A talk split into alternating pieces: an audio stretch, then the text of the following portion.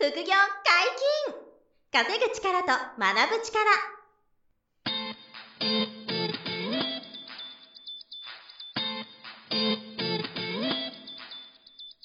この番組は稼げるようになりたいを叶える副業アカデミーの提供でお送りいたします。副業アカデミーはあなたが副業で稼げる状態になることにコミットしたスクール。初級コースから上級コースまでさまざまなジャンルの副業ノウハウを学んでいただけます詳しくは「副業アカデミー」で検索くださいこんにちは、小林正弘です。山本博です。よろしくお願いします。はい、よろしくお願いします。本日もゲストに来ていただいております。副業アカデミー副業アドバイザーの桐生拓人さんです。よろしくお願いします。よろしくお願いします。お願いします。あの、前回、桐生さんの、あの、経歴、小林さんのの出会い、いろいろお話しいただきましたが、はい。あの、最後に話していただいた、副業ゴールデンルートというのを作られたということで、ちょっとさらっと教えてもらっていいですか？副業ゴはいール、デンルート。えーそうですね。副業ゴールデンルートは、まず物品販売、まあ、リスクなく、えー少資金で始められるものから副業を始めてもらって、そこで現金を作っていく。で、そこの現金を、えー株とかトレードの方で、まあ、うんお金に働いてもらうっていう運用式、運用ですね。トレードをやってもらうっていうところが、副業ゴールデンルート、脱サラがしやすいっていうルートになりますね。はい。で、この副業ゴールデンルートのステップ1、はい。物販について教えていただきたいんですけど、そうですねまず物販いろんな種類がありますよね。その、副業アカデミーのコースでもいろんな種類があると思うんですけど、さらっとどんな感じのやつがあるかを教えてもらっていいですか？はい。まず一つ目が国内物販という、国内で完結する、まあ、物品販売があるんですけど、はいこれ何かっていうと、えっ、と、楽天とかで、えー商品を買うんですよね。はいで、買うときにすごいポイントをつける。まあ、だいたい3万円の仕入れを、まあ、30%か40%ポイントをつけて、まあ、同値でもいいんで、まあ、少し高くても、えー安くてもいいんですけど、売って、えっ、と、まあ、3万円で仕入れたものを3万円で国内のアマゾンで売ると。はいで、えっ、と、ポイントが30%か40%出てくるので、まあ、9000円が、まあ、そこが収入になってくるよねっていうのが国内物販ですね。なるほど、はいなるほど。これはだからキャンペーンのタイミングであったりとか。が一番重要ですよね。まあ、そこは情報として共有していただいて、はい。えっ、と、ポイントをがっちり取ると。そうです。なるほど、なるほど。はい。これなんかすごいなると毎月5万ポイント、10万ポイントがね、そうですね普通にいけて、あの、まあ、はいね以前あの、先、生、先生いかついですからね。黒川さん、先生のね、はい黒川さんとかって今、まあ、アカウント複数持ってらっしゃるだろうけど、多分数十万ポイントが当たり前で、当たり前。す100、100万ポイント。100万ポイントとか。いっちゃいます月100万円分ポイント溜まってるっていうね。しかもすごいのが、そのポイントじゃなくて、ポイントで次仕入れするんで、その仕入れた商品をまた現金化できちゃうんで、はい収入が得られて、うん日本円の、収入にになっなっちゃうんですすよね。ポイントで次また楽天で仕入れちゃうからね。そうなんですよ溜まったポイントがね。これは過去放送の中にも、あの、黒川先生が出ていただいてるやつがあるので、はいあの、詳しいお話は、あの、されてますけど、まずはこれがあると。一つ目ですね。はいで、二つ目は僕が、えー学生時代に始めたのが、中国から商品を仕入れて、うん日本のアマゾンで販売していくっていうやり方ですねなるほど。はい。もう皆さんもご存知の通り、もう中国っていろんな商品があるし、安いんですよ。はいで、安く仕入れて高く売るって、まあビジネスの基本をやってもらうんですけど、えっと、アマゾンで販売するっていう、まあメリットもあるんですけど、FBA って呼ばれる、まあ英語3文字で、これだと、あの、自分で梱包発送とかしなくてよくなるサービスがあるんで、安く仕入れて手間もかからずに Amazon で販売していくっていうやり方が、まあ二つ目ですね。なるほど。なるほど。これはもうしっかり日本円の利益を取りに行くような物販と。そうですねということでね。はい。これは、あの、梅田先生でしたよね。あそうです、そうです。はい。あの、梅田先生が、あの、ここのラジオに出ていただいている時に詳しくお話しいただいているので、そちらも興味がある方は詳しくお聞きください。はいそう。ですね。あの、既製品で売るものから始めて、うんで、慣れてきたらオリジナル商品みたいなものをね、中国で作って売るっていうのまでやっていけるような、あそういう、こそうでした。ね。オリジナルまで行くんですよね。なるほど、なるほど。はいはいはい。で、その次三つ目はい。はい。はい、その次三つ目は、えっ、と、これも中国から商品を仕入れるんですけど、うん。次はメルカリで販売するっていうなるほど、やり方ですね。なるほど、なるほど。これももう今日の朝とか僕出品と梱包発送してきたんですけど、こはいれもやってるんですけどはい。はいはいはい、これはまあ、あの、同じように安く仕入れて高く売るっていうことができるんですけど、まあメルカリだと、まあ自分で梱包発送しなくちゃいけないんですけど、やっぱりパソコンちょっと苦手ですとか、えー他の収入の販路を、まあ、隙間時間で作りたいですっていう方には、すごいおすすめになってますね。まあ、メルカリってもうパソ、スマホ1であればどこでもできちゃうんで、はいはいはいはい。で、それをやっていくっていう。まあ、メルカリを使い慣れてる方であれば、やりやすいと思いますよね。そうです、そうです。そうですね。すでに、あの、アカウントも育てるでしょうから。はい。これは、あの、杉田先生だったと思いますけど、そうですね、杉田先生、女性講師の。、詳しくお話しいただいてますので、それもお聞きいただければと思うんですけど。うんこれのメリットは、もう先ほどの Amazon のものより、すごい利益率がいいんですよね。うんはいはいはいはい結構驚かれるんですけど、今日、あの、僕が発送したのが、10円で仕入れたピアスなんですよ。10円で仕入れたピアスを1120円で売ってるっていう。うーんすごいですね。すごいやばいですね。でもまあお客さんにも満足いただいて、ははい、僕も差益は取れてっていう。はあ、うんまあ、杉田さんもね、実際200万ぐらい売り上げて、はい利益が、純利益で120万そうですそうですからね。化け物ですね。まあ、あの、今、先ほど紹介した3人の先生は全員、あの、ちょっと生き抜けてるモンスター。そうです。バケモンっていう言い方より、やっぱ、モンスターっていう言い方の方がいいですよ。同じ意味ですね。同じ意味だけど、さ聞こえはね、モンスターの方がちょっとマシに聞こえる。どっちみちすごいっていうね。はいはいはいはい。なるほどなるほどこの3。つがですね、副業アカデミーで今、あの通常こう対抗してる講座になっていて、まあ、気流がもうほとんどそのね、大体全部精通してるそうですねというようなね、状況ですよね。なるほど。おおよそはい何をやるんですかっていうのも当然皆さんこう気になるんで、はいでよくステップで説明してもらうじゃないはいはい売れるまでの。あな何をやるかってちょっと説明してもらっていいですか？あ、わかりました。もしこ国内物販とか、まあ中国輸入、メルカリでも何でもいいんですけど、はいはい物品販売を始めるときに注意してもらいたいことがあって、はい。これは自分の勘とか感覚、まあ、自分のセンスで最初商品を仕入れて販売すると、もうすごい高あ高い確率であの失敗しちゃうんですよね。うん。なんで、僕らが最初、どの物品販売も最初に、まあその売る先で、その商品が売れるか売れないかっていう、まあ、データを見ていくんですよ。はい。はい。まあ例えばペット用品の商品を結構僕扱ってるんですけど、うんまあ自分が犬、ワンちゃん飼ってて、ワンちゃんに着させたい洋服を仕入れて売る。これダメなんですよね。はい。いなんで例えば、まあ、あの、こういう柄がもう Amazon ですごい売れてる商品があるんだと。うん。いうことをまずリサーチして、もう Amazon のマーケットをまずリサーチしてあげるんですよ。はい。で、あ、こういう商品が売れてるんだ。じゃあ、ちょっとそれに似た商品を中国で安く仕入れられないかな。っていうような、まあ、あの、ステップですね。で、まあ、ちょっと簡単に中国輸入のリサーチを説明すると、お願いしますはい。一つ目に Amazon で特殊なキーワードを入力するっていうのがあるんですけど、うんうんうんこれをまあ普通の検索窓をスマートフォンで入力してもらって、はい。えっ、と、まあいくつか、あの、基準があるんですけど、そこはまあ詳しくはセミナーでお伝えしてるんですけど、はい。まあ2500円以上の商品とか、うん。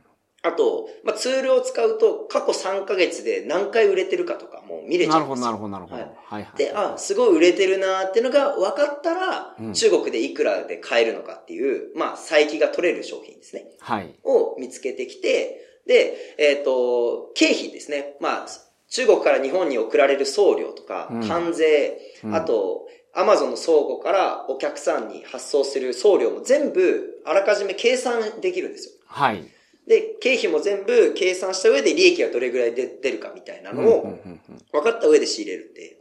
で、まあ、それがもう全部計算できて、あ、これ売れるなって思ったら、自分で仕入れずに代行業者さんっていうプロに僕らがお願いするんですよね。はいはい。自分で仕入れるの大変ですもんね。輸入しないといけないですから。うんなるほど。そこはもうプロにお任せして、はいもうそこで中国語の壁もなくなるんで。はあ、はあはあ、だから代行業者さんは日本語が通じると。そうです、そうです。なるほど、はいなるほど。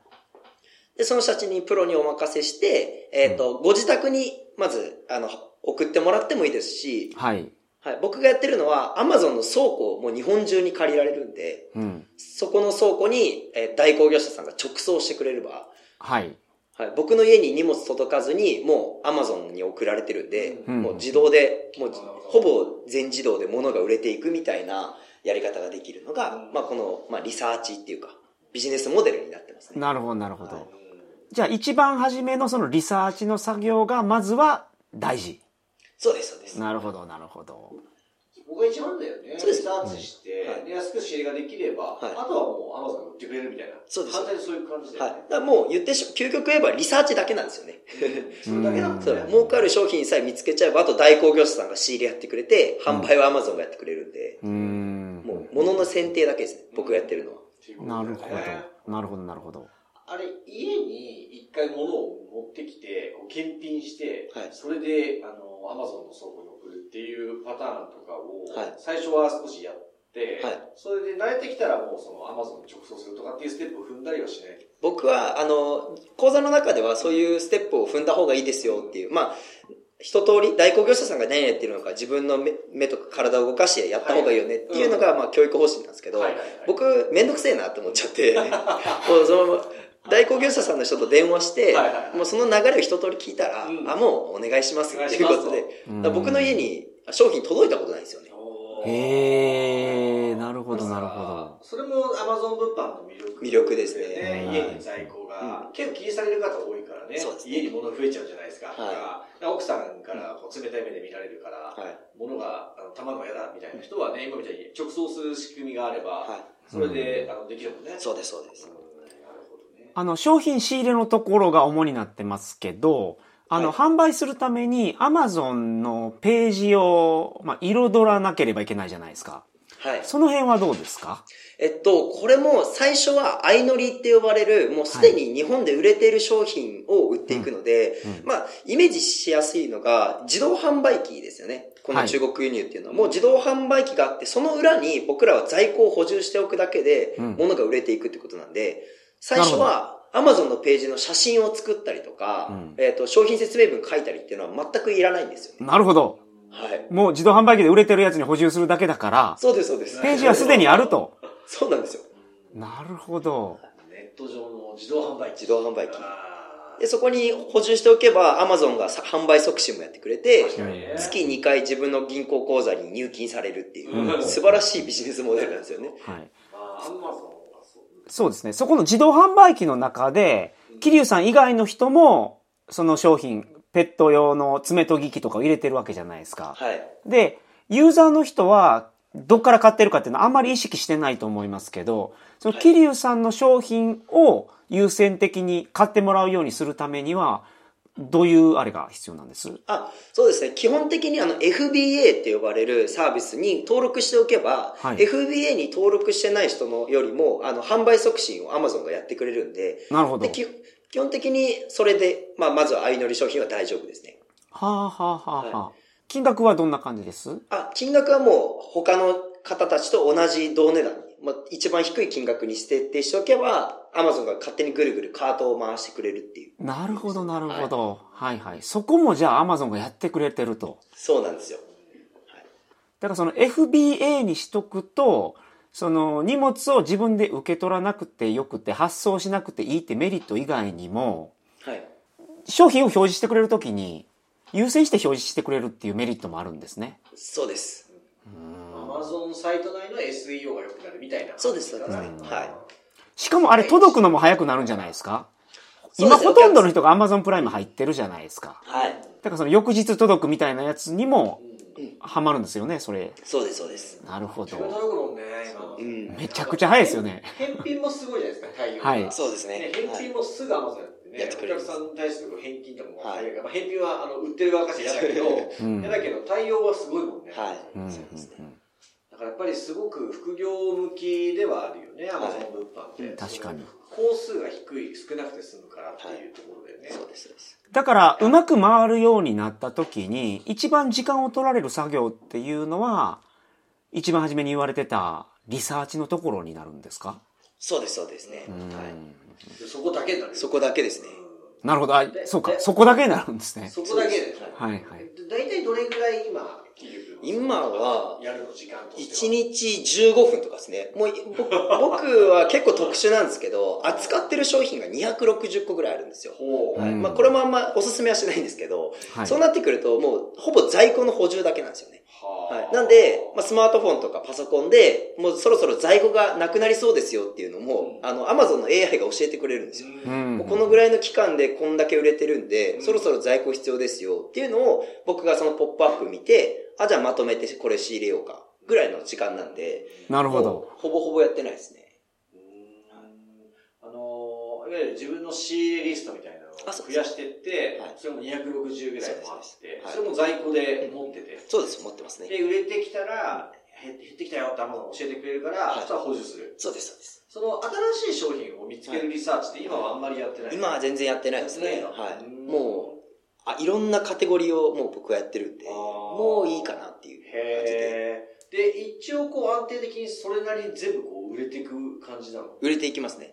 まあその、何もしないと売れづらくはなってきちゃうんですけど、うん例えば iPhone、今まで11のケースを売ってたってなったらどんどんその商品がな減ってっちゃうんで、う確かにね。ん、なるほど、なるほど。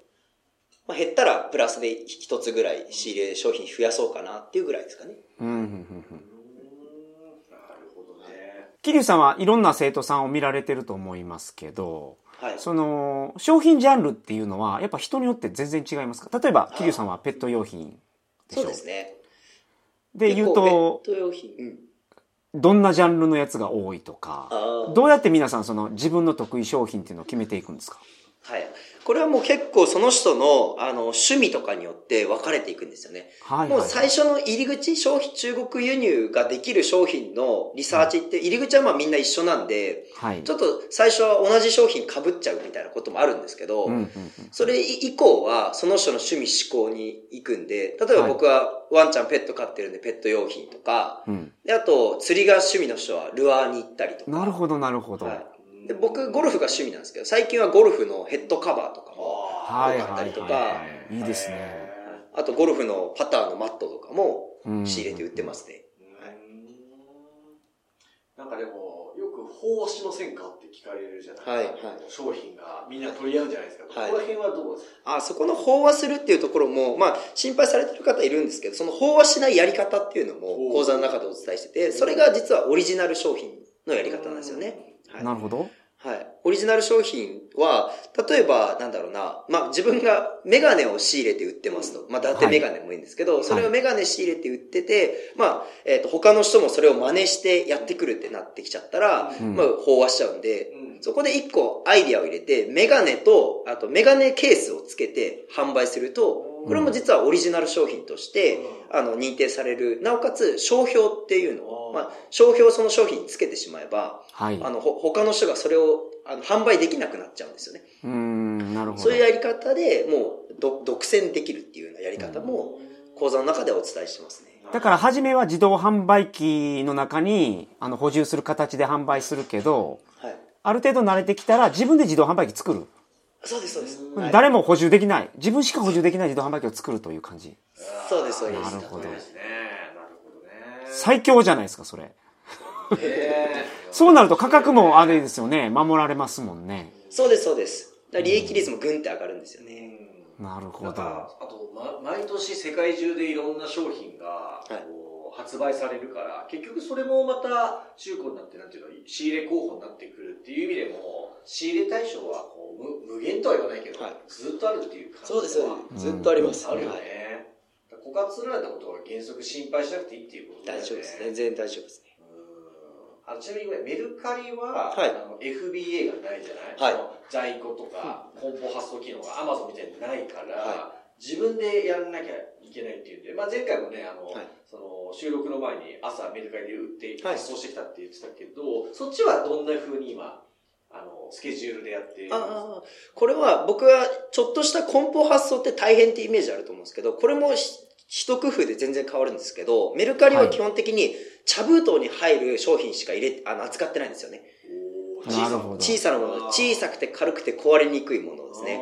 指輪、ネックレスとかブレスレット、あと、まあ、iPhone ケースもギリ入るんで、そういう商品を扱うと、もうお客さんが購入してくれました。で、お客さんの住所を Excel にコピーして、で、シールで、あ、ビーって印刷して、それを茶封筒にペタって貼って切って貼って、ポスト投函で終わりなんですよ。はあ。うん大したことないんだね。はい、大したことないです。本当に。なんで、それも全然時間かけてないですね。うん朝起きて30分お客さんの、あの、メルカリの情報を見て、うんパソコンでやってって終わりですね。うんなるほど。はい。だから、桐生さんの場合は、そこを簡略化したいから、はいその茶封筒で送れるやつだけに、まあ、絞ってるとはい。ただその、発送作業の時間が取れる方っていうのは、別にその大きいものを扱っても問題ないってことですね。すね。なるほど、なるほど。ご夫婦とかごご家族でできる方なんかはね、そのありだもんね。はい。うんすごいですね。うんなるほどね。やっぱり、これから何か副業で収入得ようとか、はい。資産運用のためのお金を作ろうという意味では、あの、物販っていうのは、こう、お金作りやすいってことだよね。いやー、やっぱり一番再現性高いじゃないですか。うん。安く仕入れて高く売るっていうところで、うん。まあ、あと側近性も早い。まあ、トレードもすごい魅力的なんですけど、うん。やっぱ自分が身についたりとか、あの、相場によっては稼げない、あの、期間もあるんで、うんまあはい例えば、中間選挙とか、決算発表とかはいはい、手出さない時があるからね。そうですそうですんはいはいはい。でも、物販ってずっと売れ続けるし、みたいなのがあるんで、うんなるほどね。おすすそめですのね、。最後に聞きたいのが、あの、いろんな生徒さんを見ていらっしゃると思うんですけど、はい。物販副業はどういう方に向いてます？うんあーえっと、まあ、まず、今すぐお金が欲しい方。うんっていうところは、まあ、すごいお勧めしたいんですけど、まあ、その性格的に、もう結果出してる受講生さんっていうのは、もう、毎日コツコツやれる人ですかね。うんやっぱりこれだはいね。。うん。コツコツやる。まあ、どの副業に関してもそうなんですけど毎日コツコツリサーチができる方っていうことですか？そうですね、リサーチができる方。これは別にダラダラでもいいんですよ。ダラダラでもいいんで。やってもらうって、やり続けて。その机に向かってやるじゃなくても、あのベッドに寝ながらスマホでやってもいいから、はい。まあ、ダラダラでもいいから、ちゃんとコツコツ続けられる方。はい。まあだんだんスイッチ入るしね。そうですだらだら始めればうんそう結局夢中になってね、頑張れちゃったりする。まあ確かにいい商品見つかったらガバッと起き上がりそうですねそ。の、うんなんか、いや、宝物探しみたいな感じだもんね。はいだから、楽しくなるよね。はい。なるほど入った瞬間にもう、なんか、利益確定みたいに感じるしね。はいこの値段で買えれば、ほぼ売り値分かってるから、あ、これいくらもかなって分かるしね。うんあと、ゲームが好きな方とかは、あの、はい。い、いかなと思いますね。ゲーム感覚でできるんですよ。先ほどマスさんが言ったように、もう、すぐ、あの、売れるし金額も、売れる個数も分かってるんで、その上で、じゃあどれを売ろうかみたいな。で、ちょっと、1時間、あの、本業疲れたけど、副業やろうかなって思った時に、1時間で、あの、3000円収入増えるんだって思ったら、やれるんで、うん、なるほど、なるほど。ゲーム感覚で楽しくやる。はい楽しくやれるあーところも。理想的だね、はい。そうなれたら。そこでお金をこう、利益を出せるような物販スキルを身につければ、あの、まあ、次回以降できる資産運用にも、はい。お金がね、使えるようになってくると。はいなるほど素晴らしいね。はい。これが、あの、副業ゴールデンルートのステップ1、うん物販について、はい。はい詳しくお聞きさせていただきましてありがとうございます。ははい。で、あ、いいですか、最後に。あの、あ、お願いします。この国内物販輸入アマゾン、中国輸入アマゾン販売、中国輸入メルカリ販売っていうのは、もうその人のライフスタイルとか、うん。最初どれぐらいの金額を仕入れられるかみたいなことによって、その人に合ったおものも変わってくるんで、まあそこはぜひ、あの、セミナーとか、あと僕の個別相談とかでうん、LINE も今やってるんで、皆さんのことを聞か聞きながら、一緒に資産形成戦略みたいなのを作っていけたらなと思う何を始めるかってまずすごい大事ですよね。そうだね。なるほど、なるほど。人によってちょっとこう、あの、選べるものとか、向いてるものちょっと違ってくるから、違うんですそこは、キルクのセミナーとか、個別面談使っていただければ、うん。無料でご相談いただけますんで、なるほど。はい。ぜひご検討ください。はい。本日もお疲れ様でした。ありがとうございはます。ありがとうございました。副業解禁稼ぐ力と学ぶ力。そろそろお別れのお時間です。お相手は小林正宏と、桐生拓人と、山本博史でした。さよなら。さよなら。この番組では皆様からのご質問を大募集しております。副業に関する疑問、質問など、副業アカデミーウェブサイト、ポッドキャストページ内のメールフォームよりお送りくださいませ。